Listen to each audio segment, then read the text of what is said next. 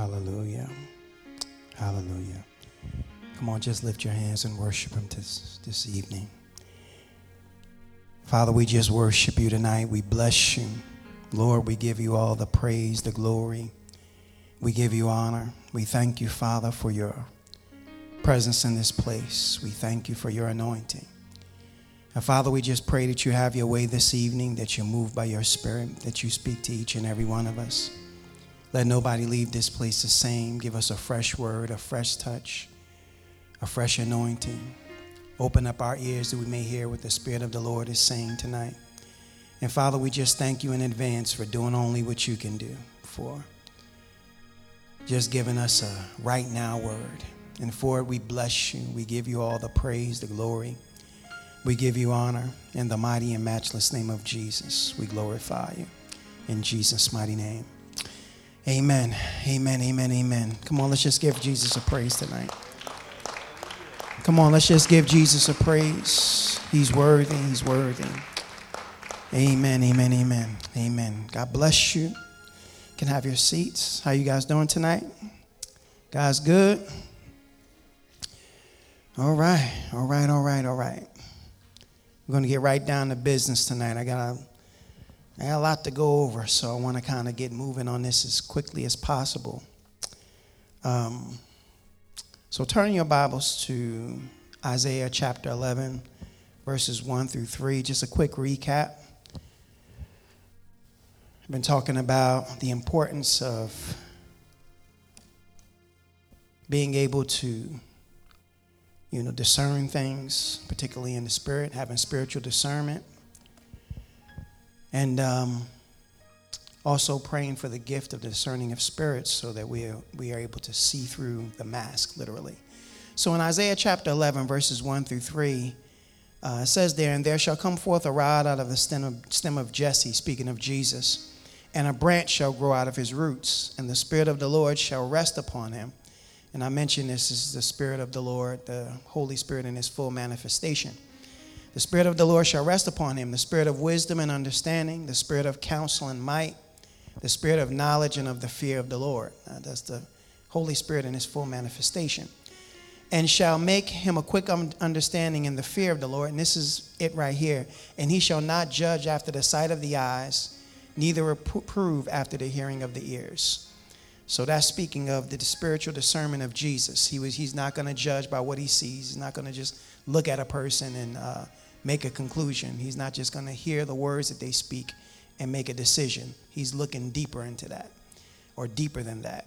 And in John chapter 2, 23 to 25, it says, Now when he was in Jerusalem at the Passover, again speaking of Jesus, in the feast day, many believed in his name when they saw the miracles which he did. But Jesus did not commit himself unto them because he knew all men. See, now this is speaking of the spiritual discernment of Jesus. He knew all men and needed not that any should testify of man, for he knew what was in man. See, he wasn't just looking at man, he knew what was on the inside of the man. And um, uh, the, the Old Testament revelation of that is when, you know, um, the prophet Samuel goes to David's house to anoint the next king. And God, and once he sees Eliab, who is David's eldest brother, as soon as he see him, he says, you know, it, this must be the guy. But God says, you know, I've, I've rejected him. You know, for men, God doesn't look at, look at men as men do. He says, because men look at the outer appearance, but God looks at the heart. So God is looking through the person. And see, we need to be able to look through the person as well.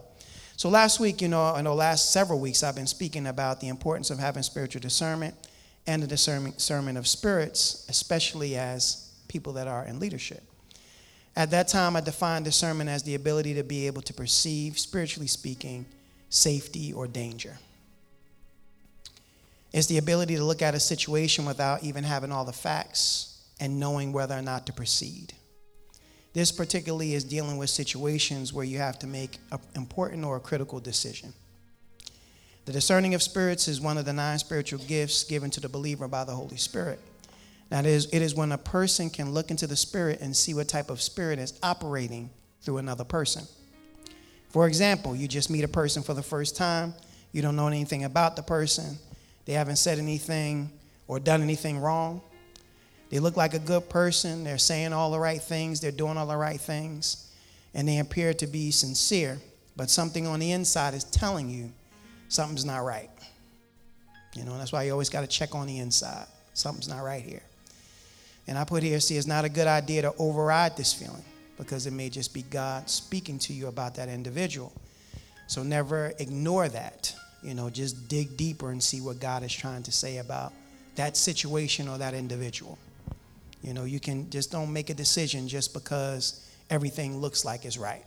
You know, always make sure that you check on the inside and make sure that God has given you the green light to proceed. And that's what the Holy Spirit really is for. He's come on the inside of you to help you with decision making, to give you direction. That's why the Bible says to walk in the Spirit and you will not fulfill the lust of the flesh if you walk in the Spirit. And He's come, you know, Jesus said when He left, He said, I'm not going to leave you alone. I'm sending you another comforter. I'm sending you somebody that's going to help you or stand by. You know, and at the end of the day, He's here to make us, help us make those critical decisions about situations and about people. So we have to be very conscious of the Holy Spirit and His presence in our life. Uh, but before I get uh, started with this message, I'm gonna I'm gonna remind you of this. See, this spiritual gift of discernment is not just for the purpose of determining whether or not somebody's good or bad. It can also help you identify, you know, where a person is at. You know, and I but remember, this spiritual gift helps you look behind the mask to see the real person. Therefore, when someone is smiling on the outside but crying on the inside, this gift can help you see that as well. And um, I put here, you know, there are so many people hiding behind the mask of a smile that are really depressed and possibly even suicidal on the inside. And without this gift, you'll never be able to pick it up. And too many people nowadays are suffering in silence, and we need to be able to hear their spiritual cry. You know, so we so it's not just to look through somebody and say, oh, they're bad or they're good. You know, it's to be able to look and, you know, stand next to somebody that is got all this big smile, smile on their face, you know. God bless you. Praise the Lord. But on the inside, you know, they're crying. You know, and just be able to see through that smile and be able to see the cry on the inside and then be able to help through prayer or through an encouraging word you know and uh, that that is also what that gift is for. So i don't want to make this this message has been mostly about you know seeing the devil on the inside. But the bottom line is it's also to be able to see when people are hurting and are wounded right? So uh, this week so we've been going over a series of individuals in the bible right? Um, we looked at jezebel right? And we talked about ahab. And last week we spoke about delilah and uh, Samson, right? Now, this week, we're going to talk about Balaam, the false prophet Balaam. And this is a lot of stuff, so get ready to read a little bit. Turn to Numbers chapter 22. We're going to read about this guy. The prophet or the false prophet Balaam. In Numbers chapter 22, I'm going to read verses 1 through 22. This is a lot. But uh, I want to just kind of give you just this uh, latest foundation, and then we'll dive into this. But it says there, um, let me just take my jacket off. I'm getting hot. Thank you. So it says there, now mind you, this is what's going on. The Israelites have been released, have been uh, you know, God pulled them out of Egypt, and they're now wandering around in the wilderness, and they uh, they are approaching Moab. And now, when the king of the Moabites sees them, he kind of gets a little, he gets nervous, you know. And um, it says there, the Israelites journeyed and camped in the plains of Moab, on the east side of the Jordan River, across from Jericho. And it says, And Balak, who was the king of Moab, the son of Zippor, saw all that Israel had done to the Amorites. You know, they tore them up. it says, So Moab, Moab was terrified because of the people, for they were numerous. And it says, Moab was overcome with fear because of the sons of Israel. And Moab said to the elders of Midian, Midian Now this horde will lick up lick up all that is around us, just as an ox licks up the grass of the field. My God, man. And it says, And Balak, the son of Zippor, was the king of Moab at that time. So he sent messengers to Balaam, who was a famous prophet or diviner, the son of Beor at, the, at Pethor, which is by the Euphrates River in the land of the descendants of his people, to call for him, saying, There's a people who have come out of Egypt. Behold, they cover the surface of the land, and they are living opposite me. And it said, Now please come, curse these people for me, for they are too powerful for me. See, a lot of wars were fought. If you ever, if you check this out, if you really read in scriptures, a lot of wars were fought in the spirit before they were ever fought in the natural. And that even goes for people that worshiped, you know, other gods. It always starts, you know, if you look at the battle between, um, you know, David and Goliath, Goliath cursed Israel by his gods. And, you know, and then when David came at him, he cursed he cursed him by his gods. And then David, you know, responded by you know by telling him, you know, God's going to give me the strength to, you know, to wipe you out, you know. So it was a battle in the spirit before it was ever a battle in the natural. So and you know, so people believed in that, you know, you know, you know, not just our God, you know, not just Israel, but other uh, uh nations believed in, you know, getting intervention from a divine force. So they would pray and do all of these crazy things, you know, to get the favor of their gods to help them in battle. So, you know, so now you see, he says, you know, I want you to come and curse these people. I, he, they say they, they're too powerful for me, so I need you to come and curse these people for me. So if you curse these people, then I'll be able to beat them. See, he understood, even he understood in the spirit, if I can get him, them to get cursed, I can beat them. So that's why I came tonight, you know. So he, he says, Now please come, curse these people for me, for they are too powerful for me. Perhaps I will be able to defeat them and drive them out of the land. Now, this is the key. He says, For I know your reputation, that whom, whom, he whom you bless is blessed, and he whom you curse is cursed. See, this means that, that he, had a, he had been blessing and cursing people for a long time. And God let him do his thing except for when it came to his people. So he had a reputation. You know, you get a reputation by doing it often, you know, and people seeing the results. So this they didn't call him for no reason. They, they knew he had a reputation for if you if you bless somebody, they bless him. When you curse somebody, they cursed. So I want you, so he's ready to pay this man to come and curse Israel for him. So I really just want you to, I want to paint this picture. You know, this is not some, you know, ordinary dude. He has some kind of, you know, uh, gift on him to be able to bless and curse. And these guys recognized it and was ready to pay. So it says there, so the elders of Moab and Midian departed with fees of divination. Now the word divination is, is foretelling or fortune telling. They had fees for divination in hand, and they came to Balaam and told him the words of Balak. And Balaam said, Balaam said to them, Spend the night here, and I will bring back word to you as the Lord will speak, may speak to me. So the elders of Moab stayed with Balaam that night. And God came to Balaam and said, Who are these men with you? And Balaam said to God, Balak, the son of Zippor, king of Moab, has sent word to me Hear this, hear this. The people who came out of Egypt cover the surface of the land. Come now, curse them for me. Perhaps I may be able to fight against them and drive them out. And God said to Balaam, Do not go with them. You shall not curse the people of Israel, for they are blessed.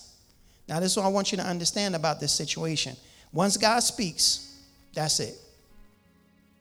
There's, there's no need for going again a second time. So God tells him, don't go with these people.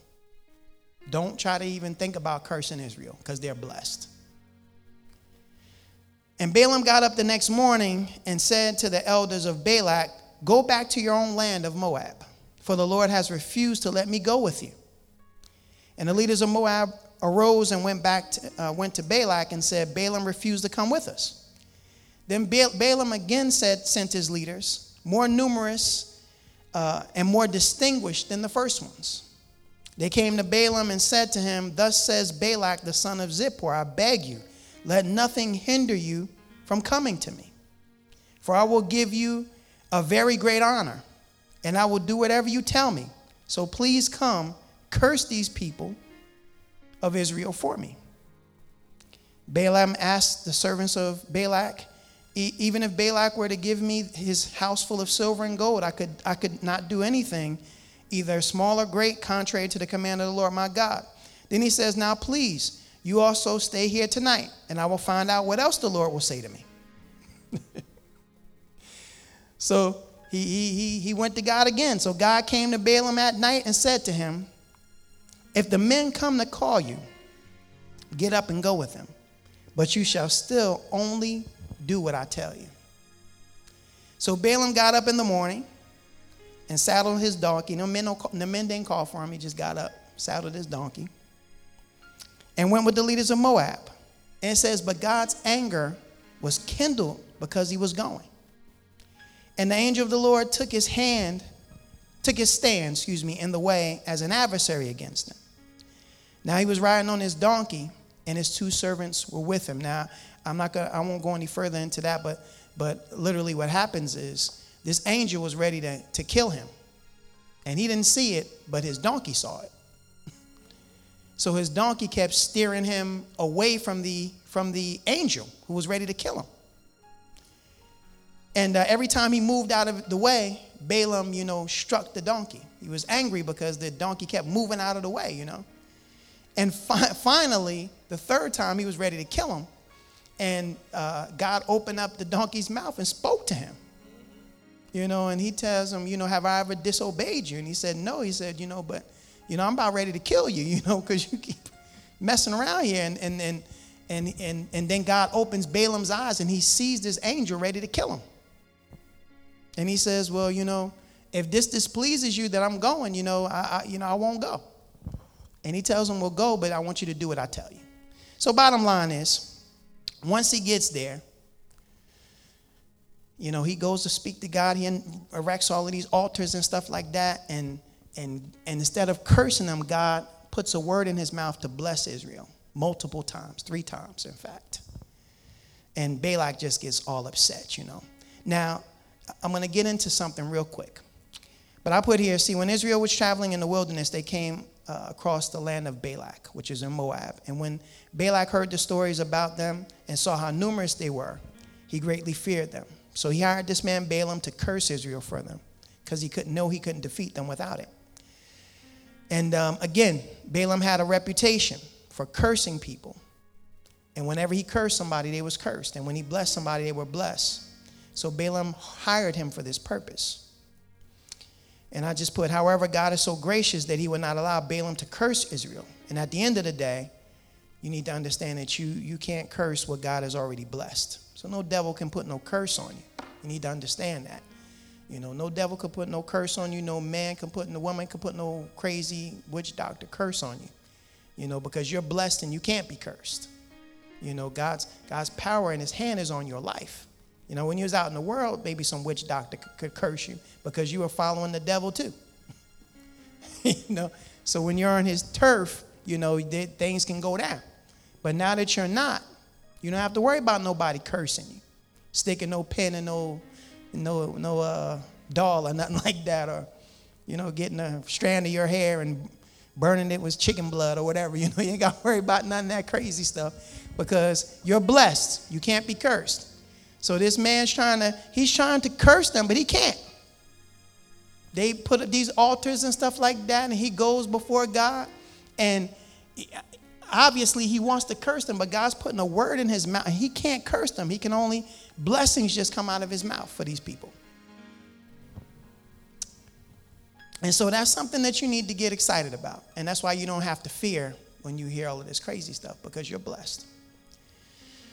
And um, I put here, see, we are blessed, and there's no devil in hell or person on earth that can put a curse on us as a result. But there's still reason for concern and caution. I'm going to get that into that in one moment.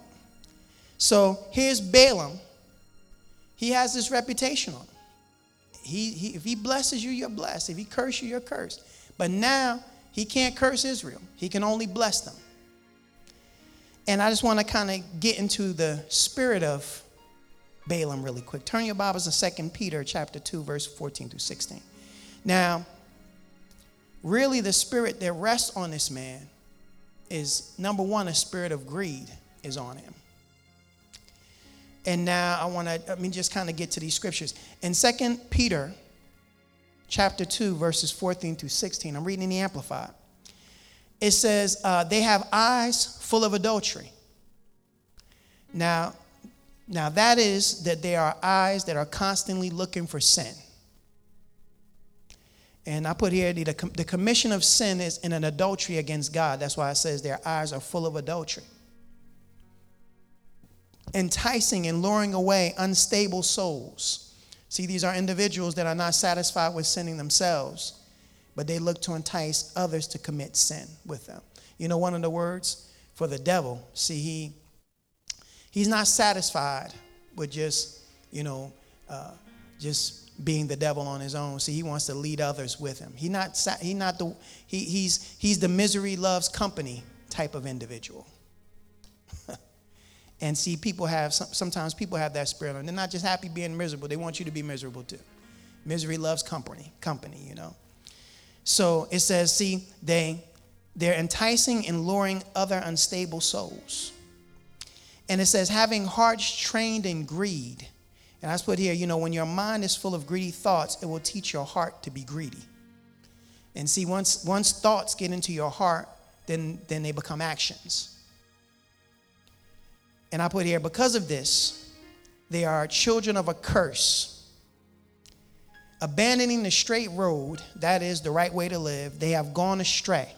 Now, this is what I wanted to get to.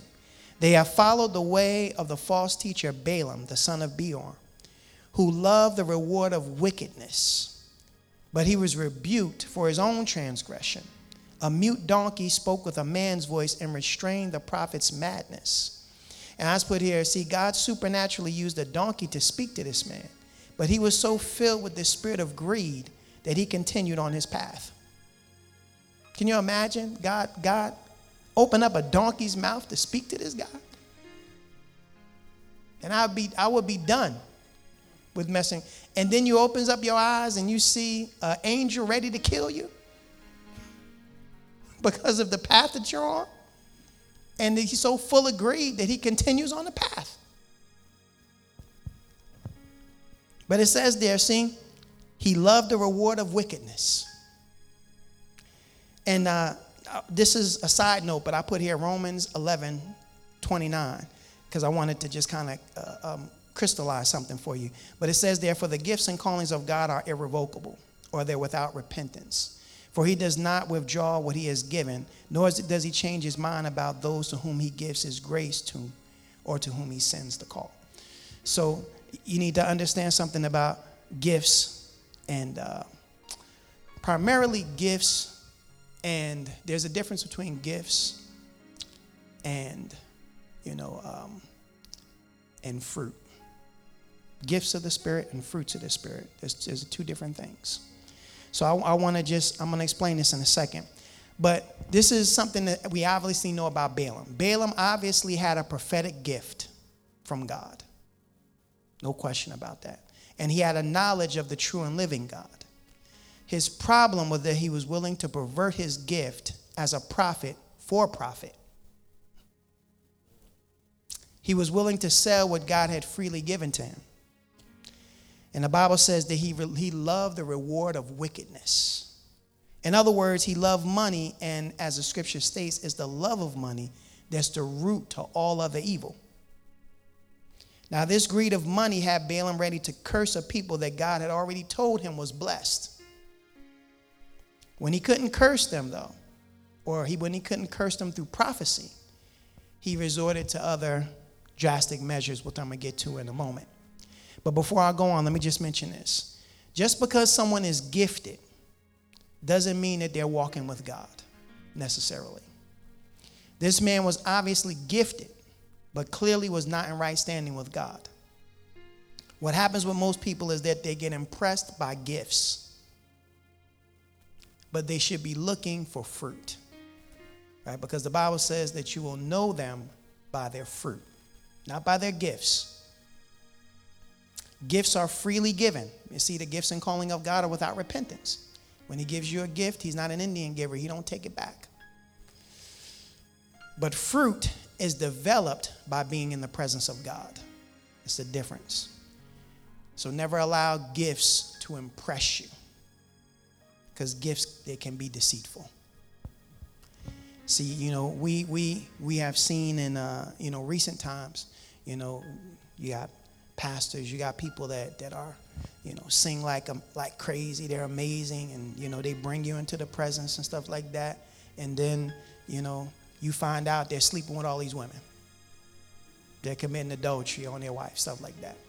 All the while they're singing like, oh, glory, you know.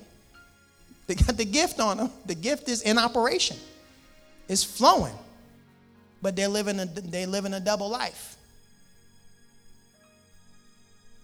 So gifts can be deceiving. See, God will allow you to continue to flow in that gift. If you don't repent, then He'll expose you. He'll allow you to be exposed. So if somebody gets exposed, they've been doing this for a while. This is not something that just started yesterday. You know, this is something that's been going on for quite some time.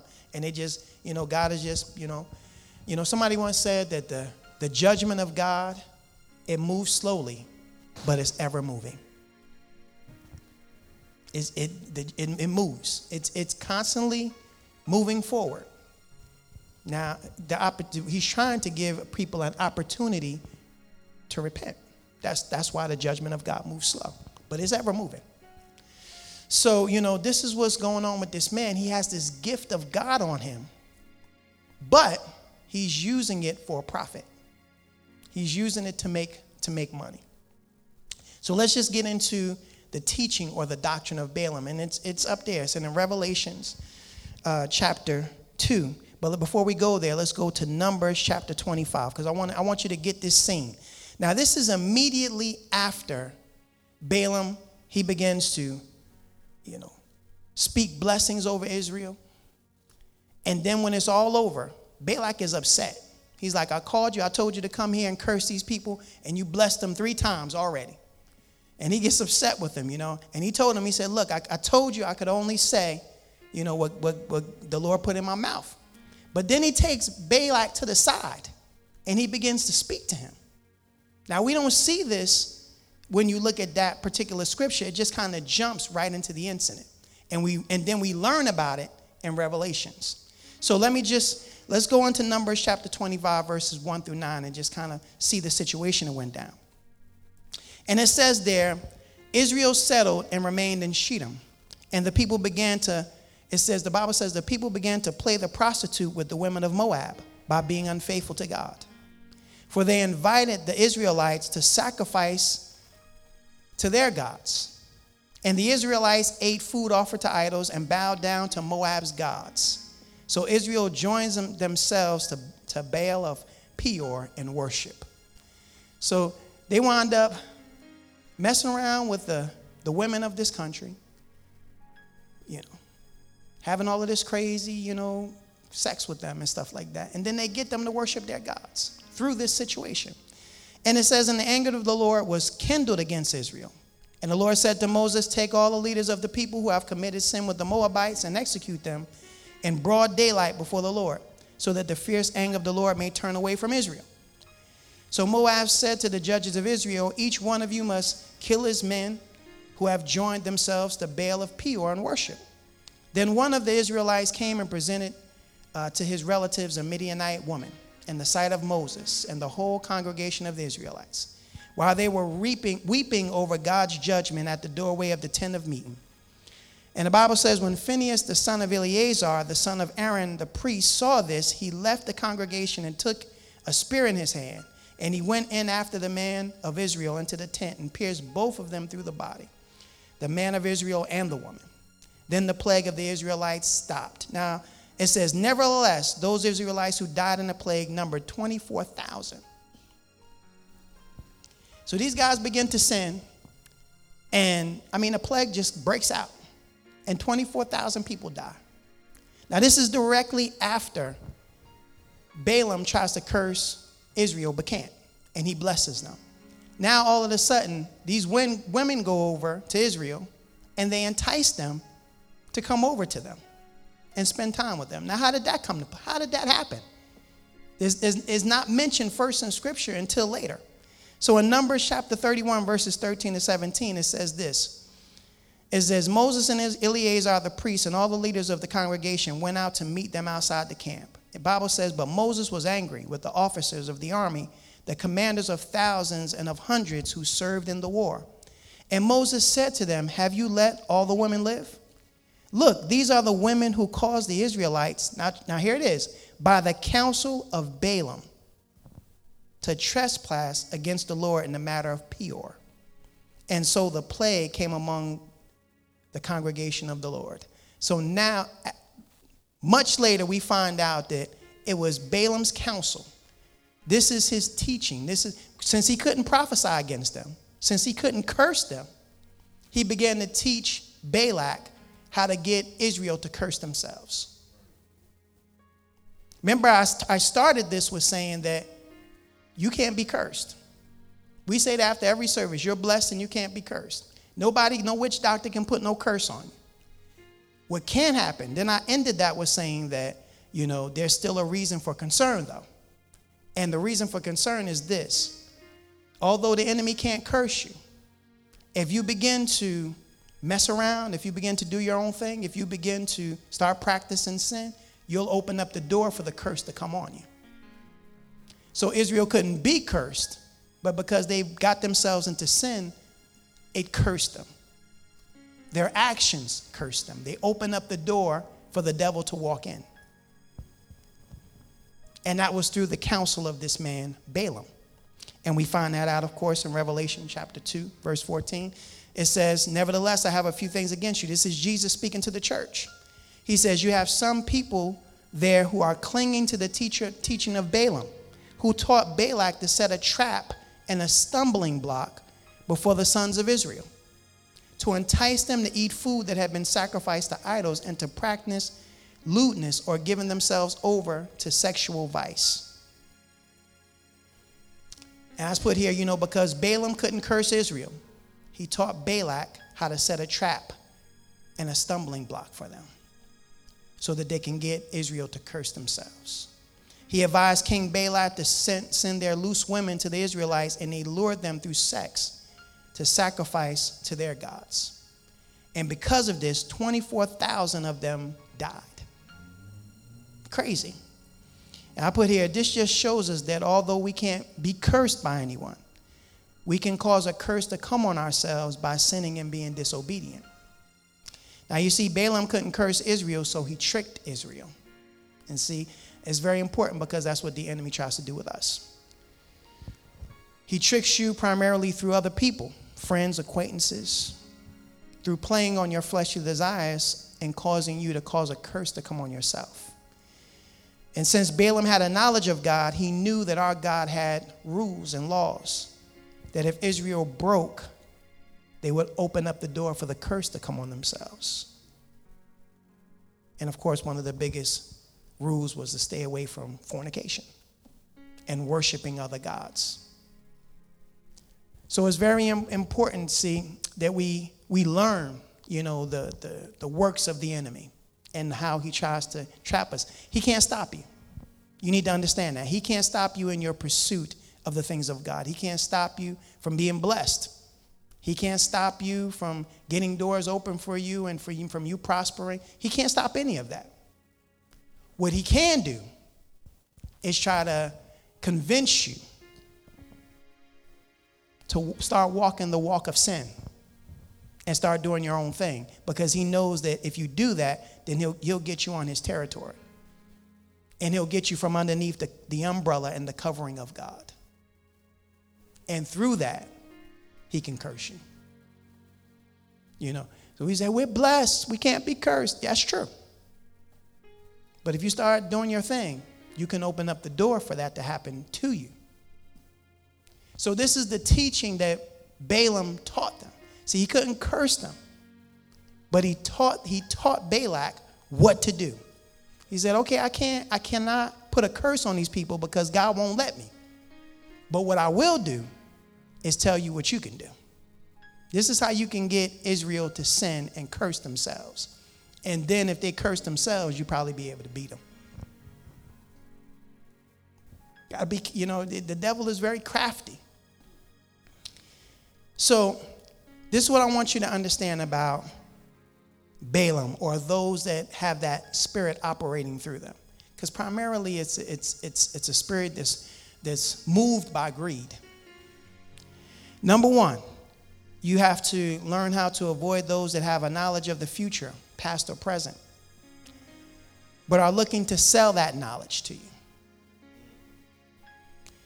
And I'm not just talking about prophets, you know, I'm talking about psychics, mediums, and even, uh, even those that call themselves prophets, but charging you for the gift.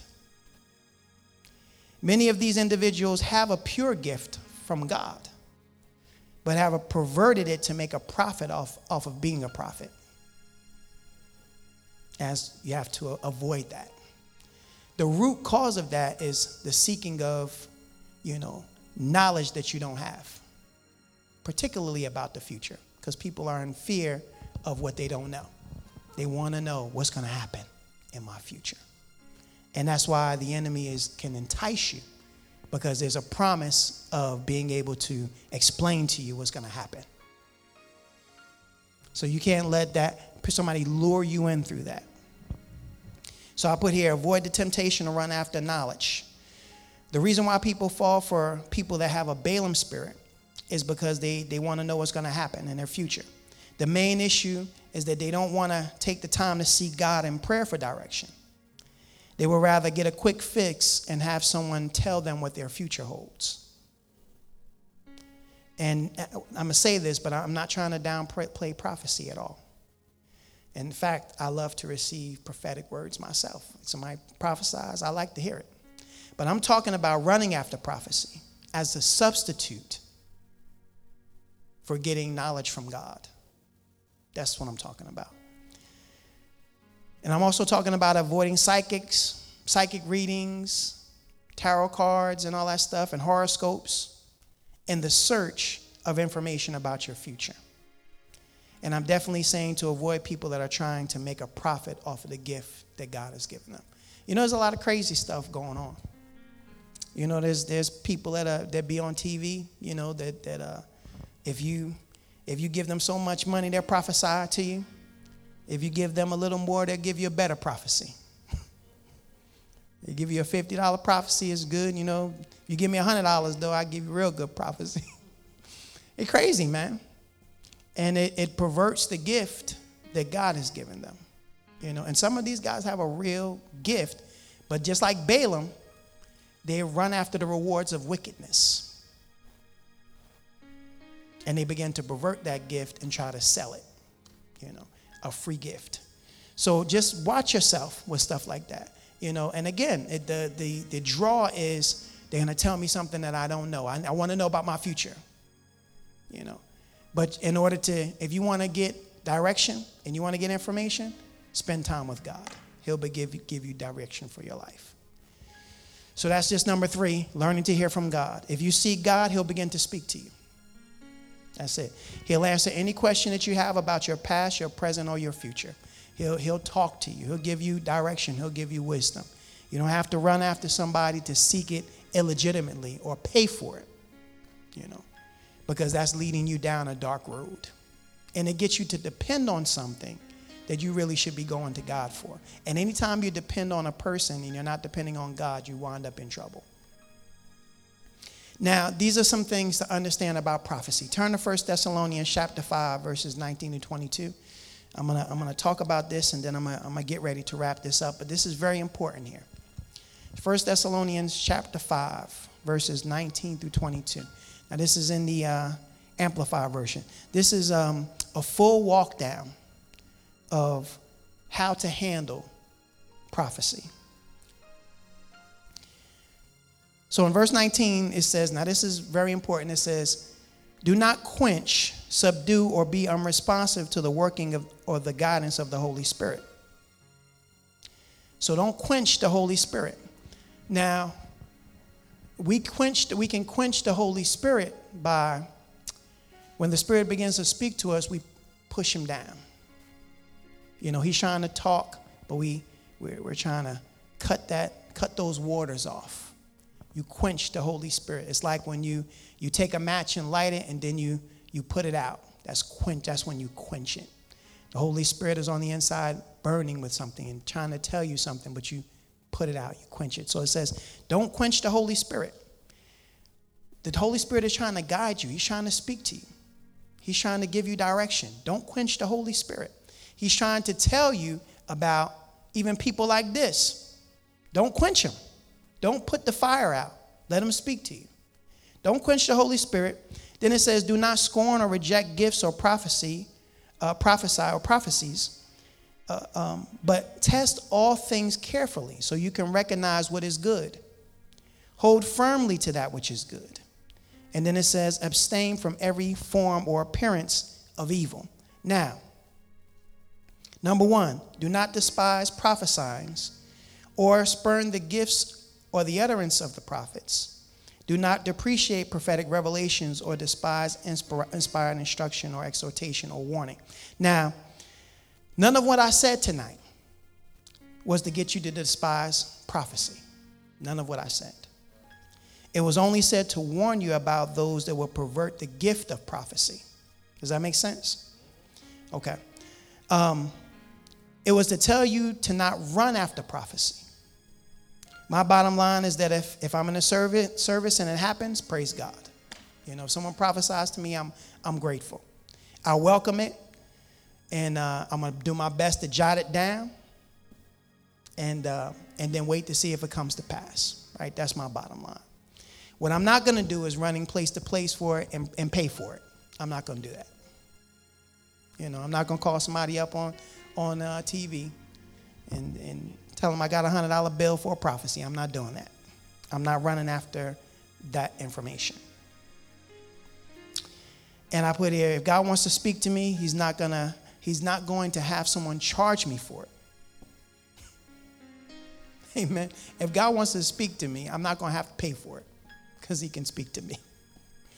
And I put here, I have my own relationship with God. With that being said, I'm still open to prophecy. It happens. So it says, don't, don't despise prophecy. You know, don't despise it. You know, and um, in Second Chronicles 20, 20, it says there, it says, believe in the Lord your God, and you shall be established. Believe in his prophets, and you shall prosper. So I don't despise prophecy. I'm open to it. Right? Does that make sense? But Right after that, it says, prove all things. In other words, test and prove all things until you recognize what is good. Now, although you shouldn't despise prophecy, you also shouldn't believe everything that you hear either. You must learn to prove or examine the prophecies that you receive. So the question becomes how do you do that? First, you must realize that the role of the New Testament prophet has changed from the role of the Old Testament prophet. In the Old Testament, the prophet's job was to tell people what God was saying. And the reason why was because people didn't have the ability to hear from God on their own. So the Old Testament's prophet's job was to tell you what God was saying because you didn't know. But in the New Testament, God speaks to all who will listen. Therefore, the prophet's job in the New Testament is to confirm the word that God has been speaking to you. We therefore prove a prophecy by determining if it confirms what God has already been speaking to us. So it shouldn't be like, if, if, if a prophecy comes to you, it shouldn't be like, whoa, I never heard that before. Like, you know, thus saith the Lord, you're going to go to Ethiopia and you're going to preach to thousands. And you're like, what? you know, it's not, you know, it, if, if it's a prophecy from God, it should confirm what he's already been speaking to you. So you already have some knowledge of it. When he speaks to you, it's a, it's a confirmation. It's like, yeah, yeah, like, like that's what that's what I've been feeling, you know. It's to confirm. It's not to, you know, solely to give you out of this realm direction that you never thought or heard of before. So it should confirm what God is speaking to you. That's number one. Two, we make sure that we get a witness from the Spirit. When you hear something, you need to check on the inside to see if it's agreeing with the Spirit of, if, if the Holy Spirit is agreeing with what is being said. If you hear something and you get grieved, you know, you start feeling it uh, on the inside, then you know that that may not be from God. You know, if there, there's a witness and then there's a agreement in the spirit. Does that make sense? Now, this is, of course, is evidenced by the presence or the absence of peace. Now, number three, we also prove a prophecy by making sure that it lines up with the will of God. Now, prophecies from God from God should never contradict the word of God. So if somebody tells you that someone else's husband is your husband, then we know that prophecy ain't from God. Because he never to contradict. The word of God is the, prophecy from God is not to contradict the word of God. Does that make sense? All right. And finally, if it's a word from God, the ultimate true proof is that it comes to pass. So we just kind of, you know, if it, we're in, if it agrees, we agree with that, like, yeah, God, that's, that's what God has been saying to me. And, and it's agreement with the Spirit, and, and, and then you feel on the end, and then you check the scriptures and you know, okay, this lines up with the Word of God, or this doesn't contradict the Word of God. Then you kind of put it on your shelf and you see if it, wait to see if it comes to pass. That's the ultimate, you know, um, that's the ultimate proof that a prophecy has been given from God. And so then the final part of that is then hold fast to that which is good, right? Prove all things. Once you prove all things, then you hold fast to that which is good. If it's in alignment with God has been speaking to you about, if there's a witness, all that stuff, then you lay it up in your heart, you know, and then you wait to see if it comes to pass. That's the true proof if a prophecy is right. So this is how this, but this is the spirit of Balaam and how it begins to operate. See, he has a spirit of greed on him. That's the true spirit that's behind it. It's a spirit of greed. He's running after money. So you get these people that run after money, and you and they're already playing on the fact that people want knowledge, particularly of the future. You know, one of the biggest fears that people have is fear of the future. You know, just like they don't know what's going to happen. And for that reason, they'll pay to find out. What's going to happen next week? What's going to happen next year? You know, do you see a husband for me? Do you see me being married before I'm 30? You know, like crazy stuff, you know. You know, the devil will have you run after all kinds of crazy types of knowledge, you know. Somebody, you know, died early. Am I going to get that, you know? And a lot of these people, they have a, a, a gift on them, you know, and then some of them operate through familiar spirits. Now, familiar spirits are, are, demonic forces that literally become familiar with you. And not just you, your family tree. So oftentimes they know more about you than you know about you. And they, they have a, a they don't have future knowledge, but they more so have past and present knowledge primarily. And they get, and through the past and present knowledge that they have, they can get you to believe the future that they're telling you. Because once you see the, the you know, because familiar spirits can look back over your lifetime, family lifetime, and they have everything documented on you. And that's why, and that's how the devil begins to really, you know, uh, entice you to sin because he knows everything about you anyway. So you got to be very careful when you're going to places like this. You know, these psychics and these, I be seeing these people everywhere now. Every time I see these places, I, I bind them and curse those places. We went down to the, we were on the boardwalk. There was a thousand of them, and people were everywhere. I mean, everywhere. People going inside there, you know, spend all of this money trying to figure out what's going to happen in their future. You know, but they have that spirit of Balaam that's operating through them. They have a, a gift, but they've taken that gift and they've perverted it. So he says, See, now when Balaam couldn't curse them, he put a stumbling block before the children of Israel. He put out a stumbling block. And see, that's what, again, that's what the enemy will try to do. If you don't, if if he can't curse you, and he can't, then he'll begin to try to put a stumbling block before you so that you can wind up cursing yourself. So this is um, this week we talked about the spirit of Balaam. Next week we're going to get into. I'm not going to do it this week because it's after nine o'clock already, but we're going to go into the spirit of Absalom, the Absalom spirit. We're going to get into that. But every week we're going to try to tackle, you know, a person and the spirit that operates behind them. But the spirit of Balaam got the spirit of greed operating through him.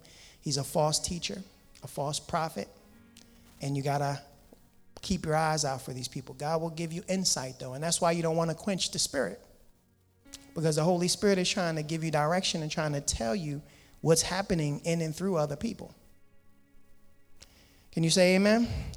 All right, we're going to close. Just lift your hands to Jesus. We'll close right here. So, Father, in Jesus' mighty name, we just thank you tonight for your word. We thank you, Father, for giving us clarity letting us look in the Spirit and letting us be able to see through the workings of the enemy and to know the Spirit that begins to operate through people when they yield themselves to demonic forces. Father, we just thank you for opening up our eyes so that we can see, so that we're not deceived by the enemy, so that we don't allow him to take us down a wrong path and wrong direction, and so we don't allow these things to operate through us either. And Father, we just thank you in advance for just giving us wisdom, giving us insight. For you said in your word that you would not allow us to be ignorant of the devil's devices. You make sure that you give us wisdom of all of his plot, plans, and schemes. And Father, for it, we just want to thank you. We bless you. We give you all the praise, the glory. We give you honor. In Jesus' mighty and matchless name. Amen. Amen. Come on, let's just give Jesus a praise. Get ready to close it. Amen. Amen.